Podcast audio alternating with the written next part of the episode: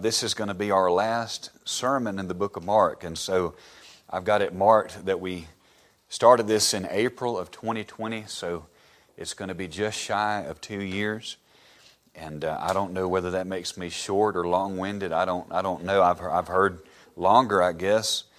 But so we're going to finish that this morning. The next week, I think we're going to start a study through the book of Jude.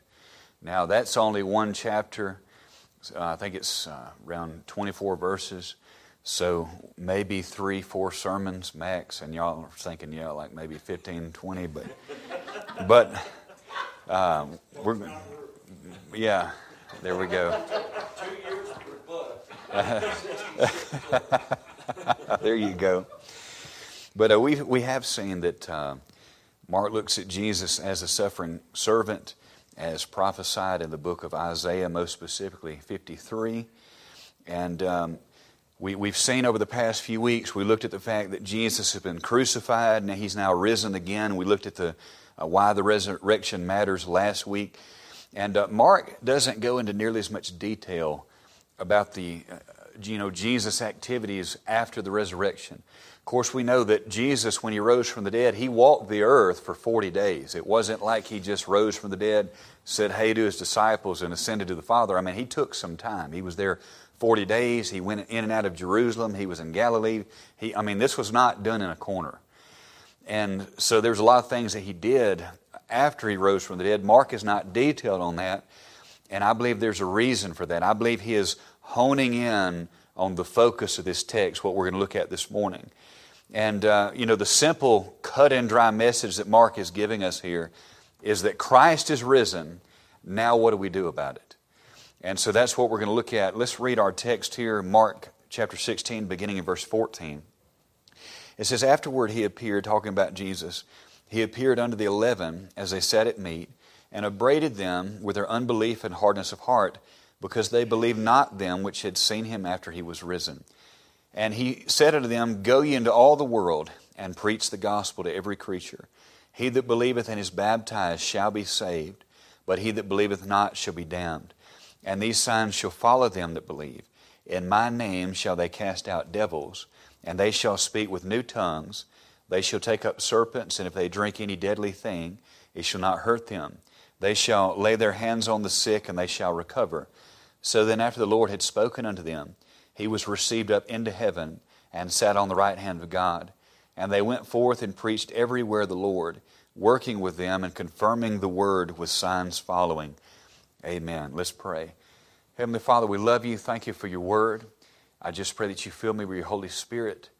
And God, that you would enter me a sin and self. Help my mind as it's kind of scattered this morning. Do pray for Leah as she's not here. Comfort her. Comfort those that are sick and can't be here. Lord, for Kevin. God, for Dan and Jean and just those that are struggling with so many different things right now. Would you just comfort them? God, speak to us. I pray that you would convict our hearts. God, that we would be better witnesses for you. That we would be committed to share the gospel with our loved ones, our family, our neighbors, and co-workers, God, that we would always be quick to speak of your goodness and to glorify and honor you. Lord, just help me as I try to preach, and we'll thank you for it. In Christ's name I pray these things. Amen. Wesley, can you turn me down just a bit so I'm a little bit hot? So in this text, we obviously remember this as the Great Commission. That's exactly what it is, where God commissions us, not just His disciples, but us, all of His disciples, to go into the world and preach the gospel to every creature. And so this text is right after the resurrection and the crucifixion of Jesus Christ. And so what do we do about that? Well, we go and tell. Why should we preach the gospel to every creature? That's what we're going to deal with. But before we get to that, I want to kind of set that to the side for a minute. I feel like there's certain texts that have been taken so horribly out of context, I feel a need to do a little house cleaning before we even get to the central text, because if I don't do this, I kind of want to get this out of your mind so we can focus on what the text is actually saying to us. And that would be, of course, verses 17 and 18. Verses 17 and 18 have been so butchered, abused, misinterpreted. It's really sad. There's actually a church in northern Alabama who's made it on several national TV stations and programs because they handle snakes. They, you know, it's one of these faith things. Let me read this, and I'll get this out of the way, and then we can focus on what we need to focus on. Verse 17 says, "And these signs shall follow them that believe. In my name they shall cast out devils. They shall speak with new tongues. They shall take up serpents. And if they drink any deadly thing, it shall not hurt them. They shall lay hands on the sick, and they shall recover." Now, I just want to give 5 minutes on this, 5 to 10 minutes, so you'll understand this. And then that way, when you come across verses like this, it won't confuse you. But this particular thing that Jesus says to His disciples is speaking of a specific period in history. It no longer applies to us today. And I'm going to show that clearly from Scripture. Now, this particular time that I'm talking about is the transitional period in the book of Acts. This period of miracles by men in Scripture are the exception and not the rule. And I want to put a pin here. I'm a full-blown cessationist. I don't believe that you will see the things that we're seeing in the book of Acts. You won't see those today. Now, let me say this. People hear that, and their first question is, "Oh, so you don't believe God does miracles anymore?" That's not what I'm saying. I absolutely believe God can and still, when He chooses to, will perform miracles. But here's the difference. If that happens, it's going to be God doing it through answered prayer, and not by men doing it through supernatural powers. That's an important distinction to make. The time in Acts was a transitional period. And what you'll find in Scripture is the times of miracles by men, they're temporary, they're the exception, not the rule, and they always were for the purpose to confirm God's men and God's message.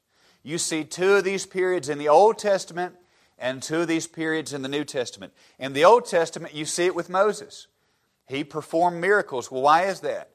To confirm that he was God's man with God's message, which was, "Pharaoh, you need to let my people go."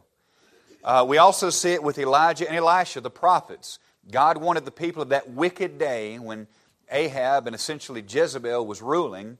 He wanted the people to know that even in this time of apostasy, there's my men right there, to confirm God's man and God's message.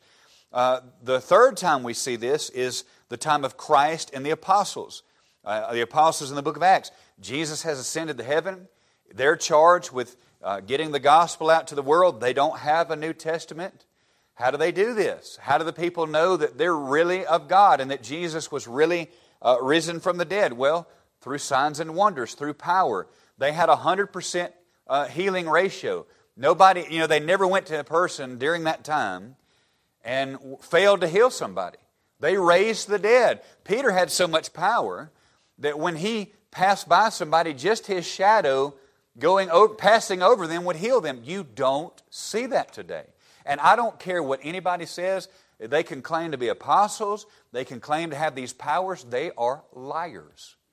You will never see them going to the hospital. You'll never see them do anything miraculous at funerals because they can't do it. And I tell you what, y'all are getting me fired up already this morning. Y'all need to amen faster or something. I don't know. But if there were real apostles alive today, I'm going to say they're the most selfish idiots that would ever live on this planet. They're the most selfish scum of the earth that's ever walked on planet Earth. Because with our technology, they could visit every hospital in the world within the matter of a few years. Where are they at? They don't exist. And what I always hear from people that believe that nonsense is they say, "Well, it happens in other places. We don't have enough faith here in America." A couple of things about that. In the book of Acts, it was never about the faith of the one being healed and the faith of those that were doing the healing. I think about the man right there at the temple, the crippled man. Peter looked at him and said, "Silver and gold have I none, but such as I have I give unto thee. Rise and walk." There was no, well, if you just have enough faith. And so, but also too, what a cop-out. What a cop-out to say, "Well, it happens in other places." What that we can't see and that we can't verify, that's a little convenient.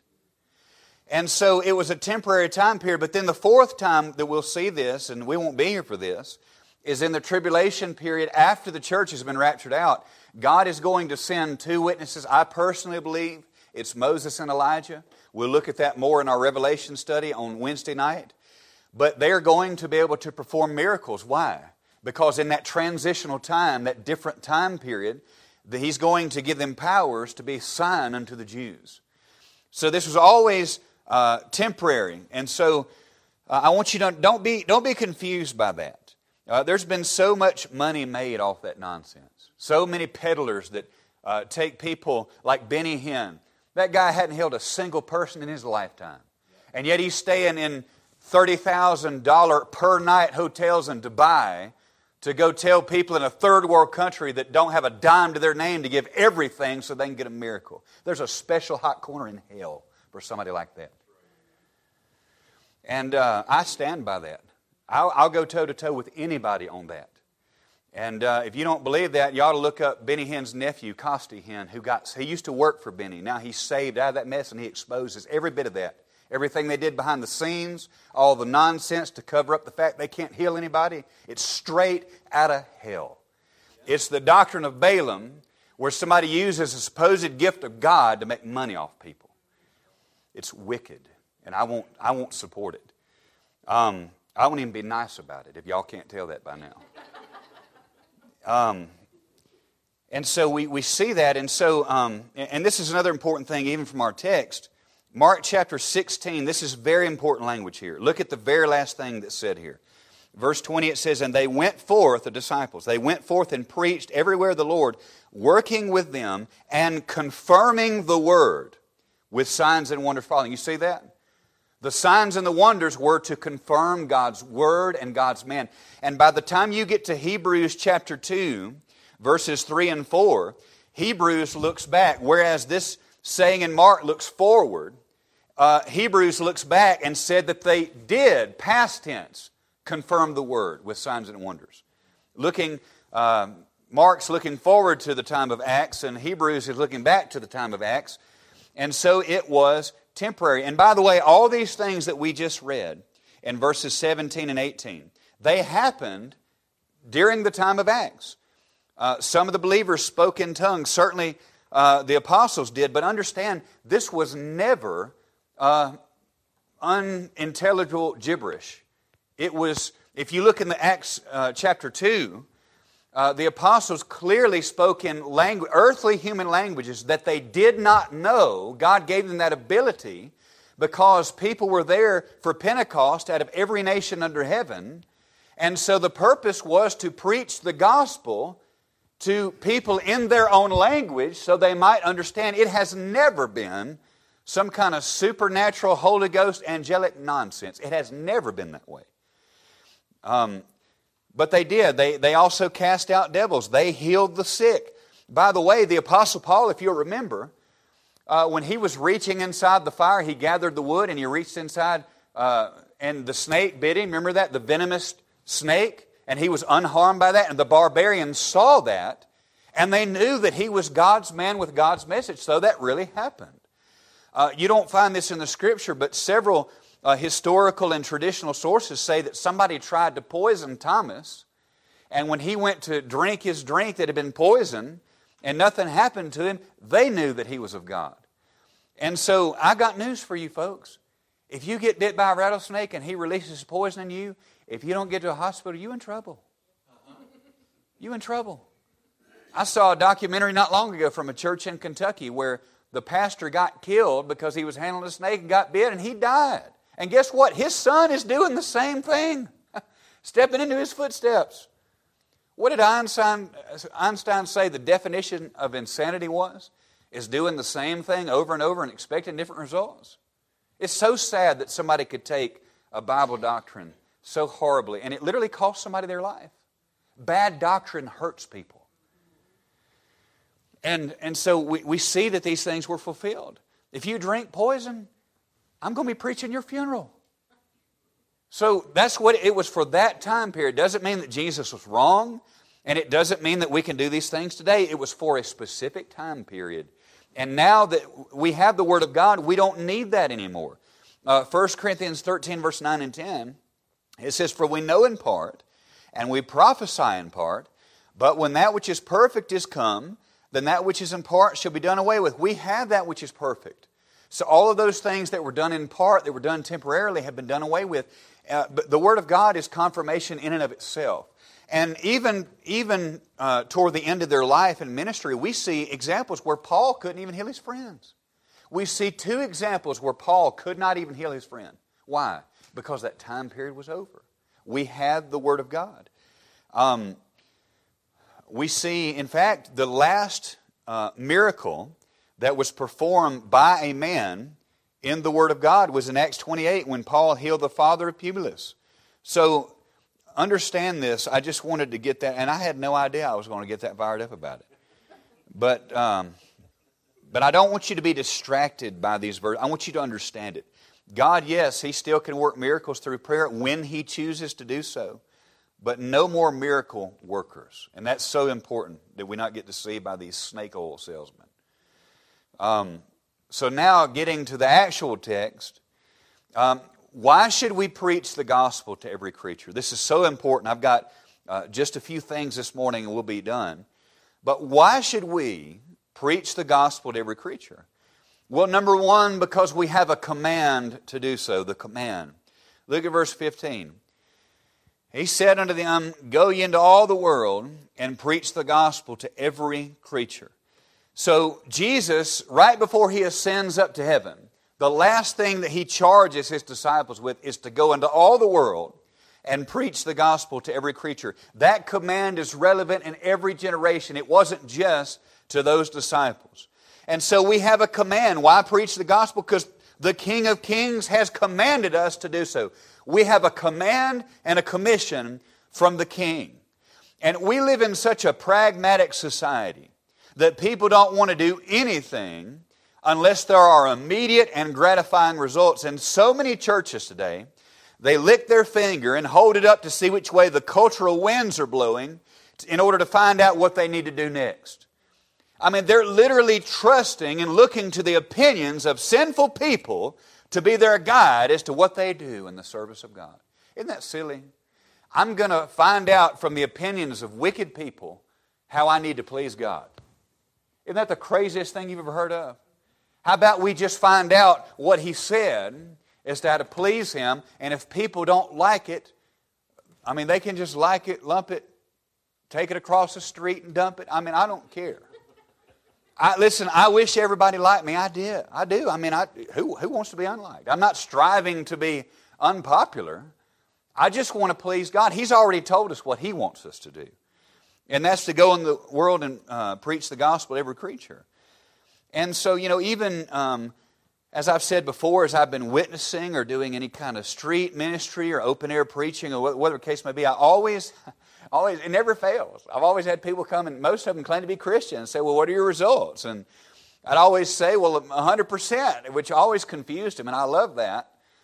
And they say, "Well, everybody's getting saved." Well, no, I'm being obedient to my King. I'm doing what He's told me to do, 100% success. I'm being obedient. And they need to read their Bible to understand that Isaiah never saw any converts, yet he preached. By the way, they sawed him in half from his groin to his head.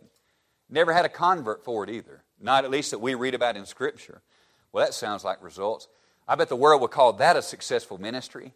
No converts and getting sawed in half. Let's all sign up for that. Jeremiah, as far as we know, never saw any converts, yet he preached. He was persecuted in the midst of all of it.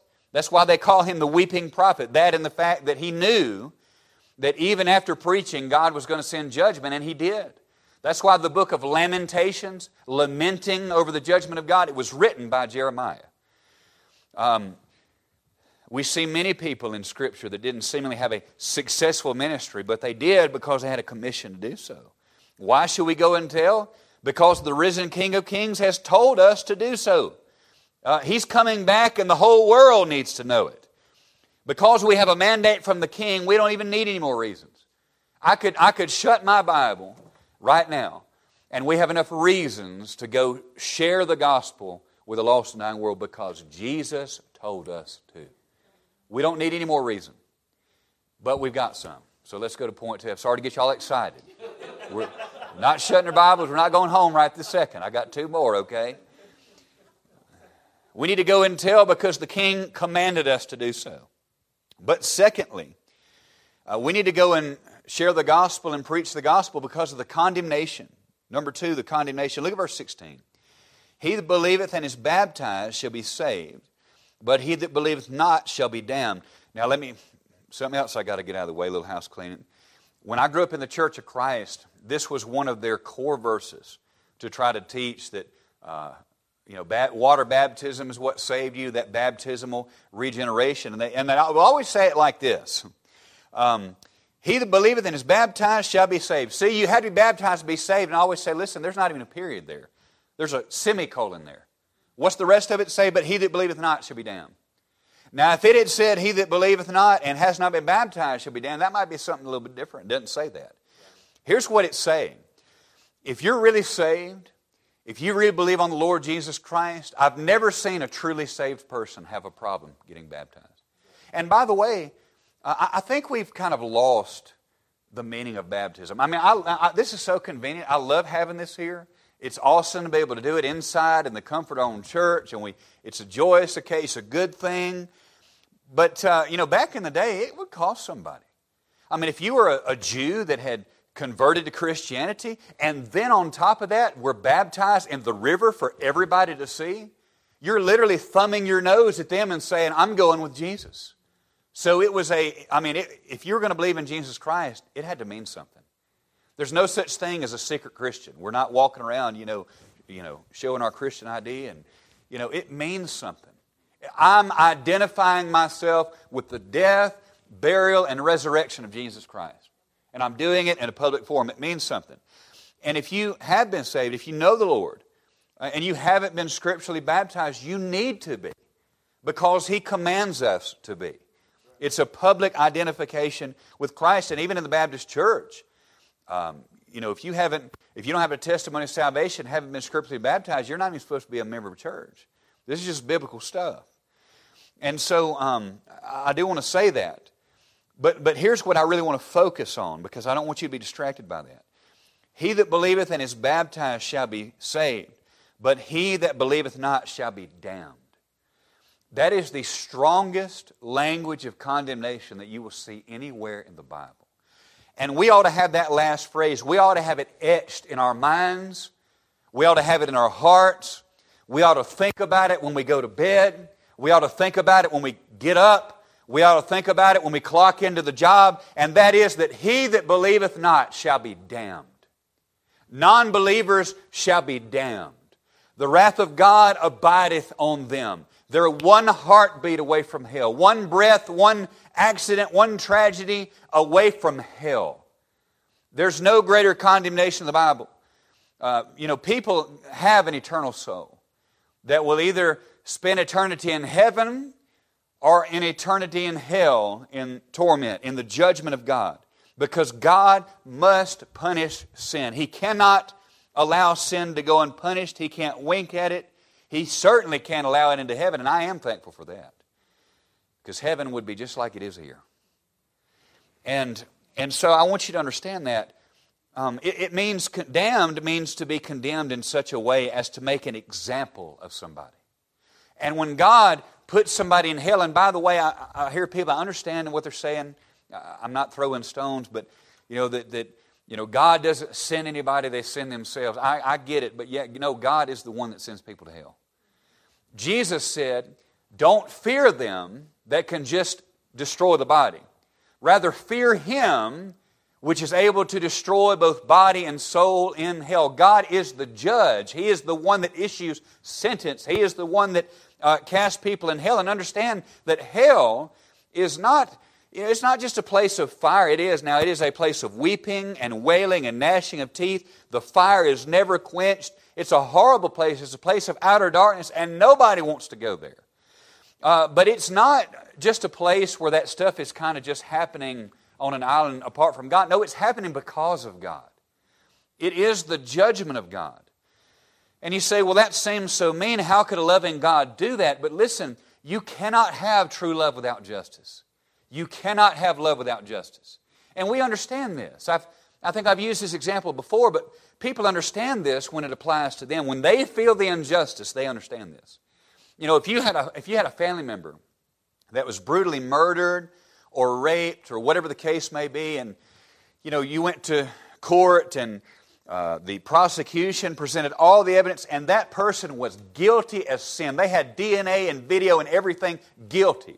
And the judge says, well, you know, I know you're guilty. You've got all the evidence against you, but I'm so loving that I'm just going to wipe the slate clean. I'm going to let you walk out of here free. Is that a very loving thing to do? Well, but he let him go. It's just so loving. We all understand that concept, don't we?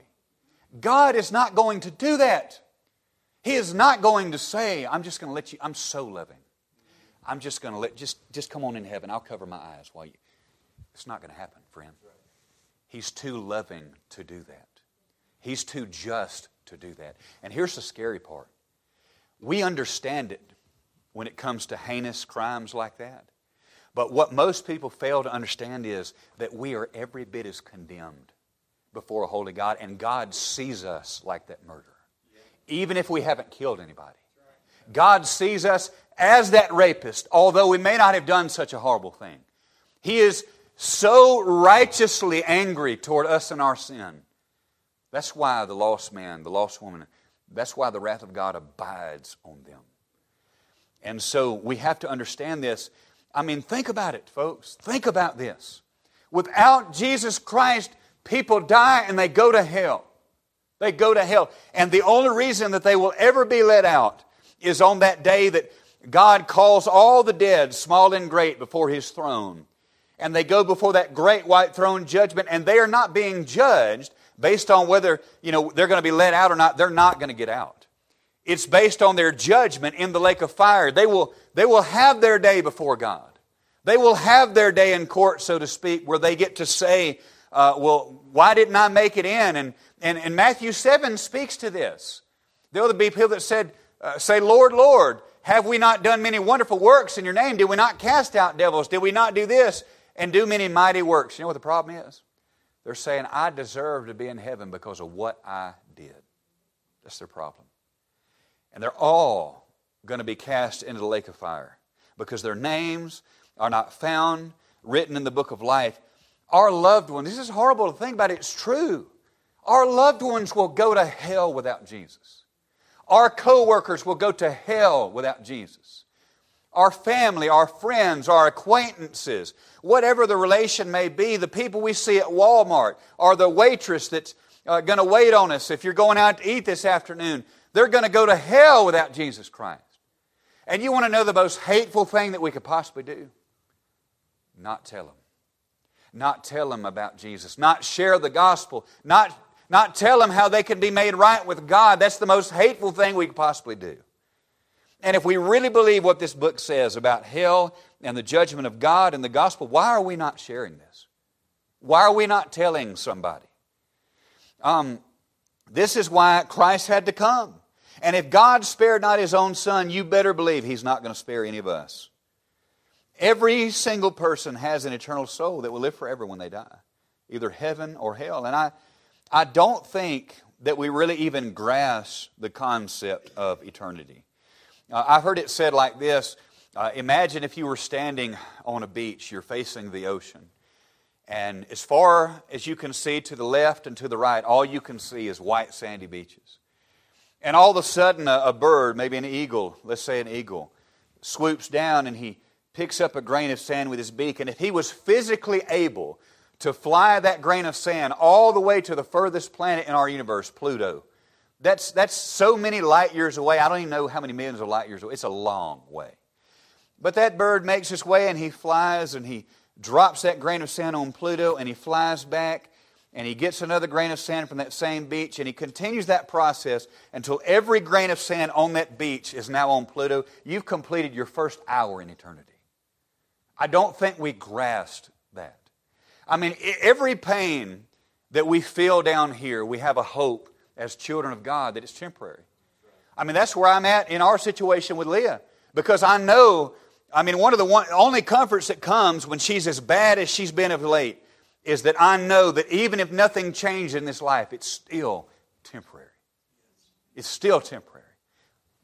That's not true in eternity. That's not true in the lake of fire. And number one, I hope you're ready. But number two, I hope you're telling people. I hope you're sharing the gospel. It's a daily thing in your life. Paul said, Romans 1 verse 16, that I am not ashamed of the gospel of Christ. For it is the power of God unto salvation to everyone that believeth, to the Jew first and also to the Greek. I mean, we need to be handing out tracts. There may be somebody we need to get on the phone with. There may be somebody we need to send an email or a letter to. And if we have to, get creative. Pray for opportunities. Every situation's not the same. I think I've shared this a while back, but when I used to work at the textile plant, it was really, really loud. We had these machines that were just super loud. And by OSHA standard, we had to wear hearing protection the whole time we were there. So not only do you have these loud machines, now you've got hearing protection. It's difficult to carry on a real meaningful conversation. So I found creative ways, like I hand out Christmas cards one year to every employee in that department, and I had a gospel track in there. And you have to get creative sometimes. When I drove a school bus, obviously it's hard to have a conversation on a 40-foot-long school bus with a bunch of screaming kids while you're trying down the road and not kill anybody. And so I remember Halloween one year, I handed out, now, as I've said before, it would be really easy to say, well, that's just sinful, we shouldn't do that. How about let's redeem it and do something good with it? And so I would make candy bags to hand out to the kids as they got off, and I had gospel tracts in there. And evidently somebody got fired up about it, because the next day the foreman who was the transportation foreman who was over the county got on the radio to all the buses at the same time and said, "Just want to remind everybody that we can't be handing out any religious material to the kids." And I'm thinking, I wonder why he would say that. But they got it that time, amen. I think about even recently, when we took the church kids to the jump zone, there was a young man by the name of Jose who started talking to me, and he was talking about all the kids he had. He had like 4 of his kids there, and I said, "Well, you got a good crew." I said, "Well, I got 11 with me." And he's like, 11 kids? How do you keep your sanity?" You know, and I said, "Well, they're church kids, you know." And so we got to talking, and he was raised LDS, and he said, but he's not in that. He never was really into that. And I said, "Well, living in such a religious place, though," I says, "anybody ever share the gospel with you?" He said, "What's that?" So I said, "Well, let me take 2 minutes and explain it to you."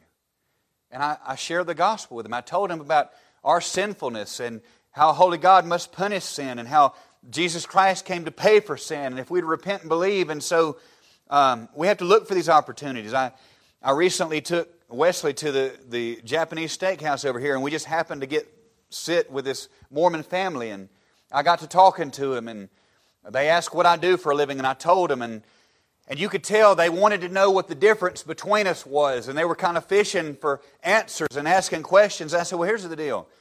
I said, "If you boil every religion in the world down, you only have 2. Works-based religion and grace-based religion." And I explained how works could never please a holy God, because good works can never erase broken laws. And I'm sitting here at the Japanese steakhouse. I got 6 people looking at me. And I took them to the cross, and I took them to salvation by grace through faith. And so God gives us these opportunities if we're paying attention. But by all means, go and tell. Go and tell. Go, by the way, where it says, "Go ye into the world," that's an offensive strategy. That's not a defensive one. Some people have got this mentality, well, if somebody brings it up, I might tell them, but I'm never going to go out of my way. That's not biblical. We need to go and tell, because the strongest condemnation awaits those that die without Christ. I like what Spurgeon said. He said, "If sinners be damned, at least let them leap to hell over our dead bodies. And if they perish, let them perish with our arms wrapped about their knees, imploring them to stay. If hell must be filled, let it be filled in the teeth of our exertions, and let not one go unwarned or unprayed for." Not one. We need to tell not only because we have a command from the king, we need to tell because of the condemnation of those that die without Christ. We need to have that reality ever within our minds. But then thirdly, we ought to tell because of the consolation. Look at verse 19. So then, after the Lord had spoken unto them, he was received up into heaven and sat on the right hand of God. And they went forth and preached everywhere, the Lord working with them and confirming the word with signs following. Amen.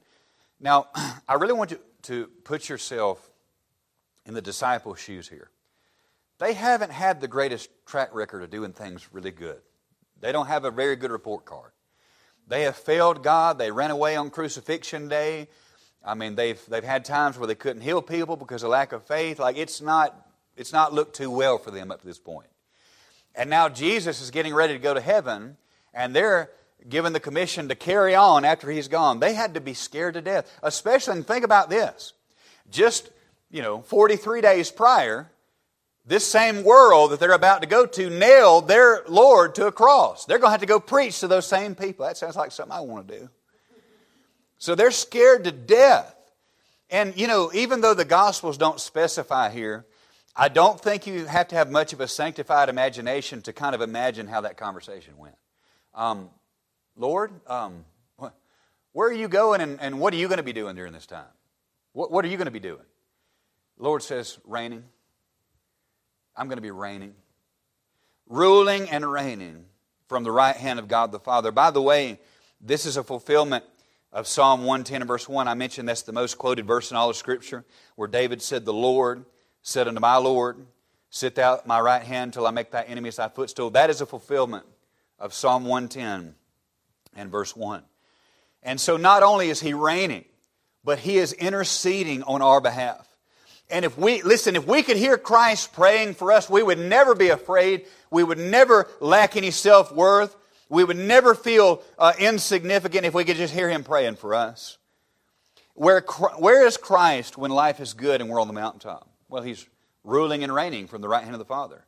Where is Christ when we're in the deepest, darkest valleys of life? He's ruling and reigning, seated at the right hand of the Father.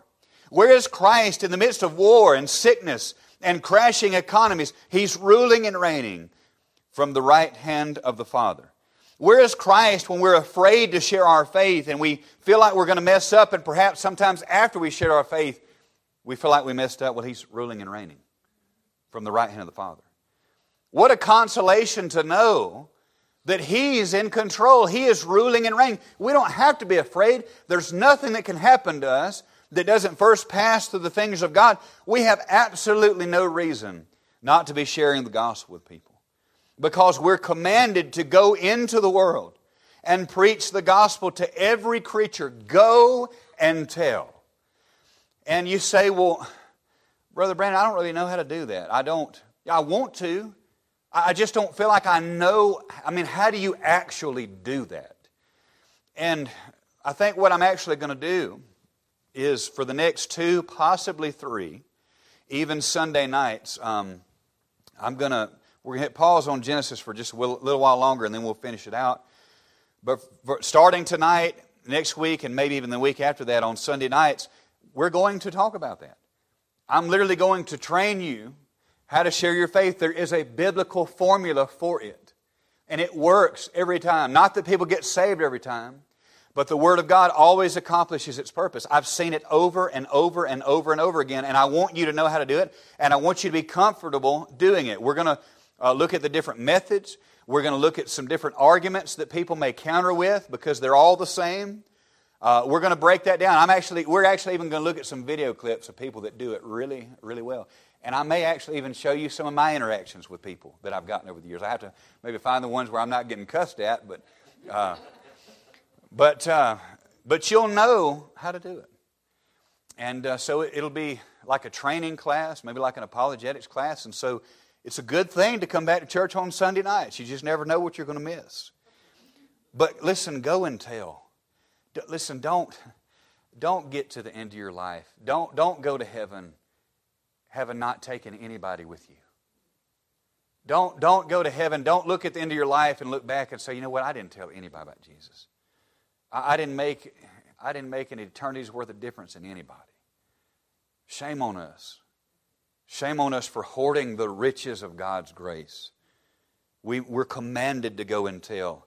because we have a resurrected Savior and King who's commanded us to do so. And we're going to stand before Him, give an account for it. God help us to do so. And we live in a country, at least right now, where the worst that could possibly happen to you is somebody give you a bad look, somebody call you a bad name, maybe cuss you out. I bet you the apostles and the early church would have traded for that. Don't you think? I believe they would have. God help us to go and tell a lost and dying world. Would you stand as she comes?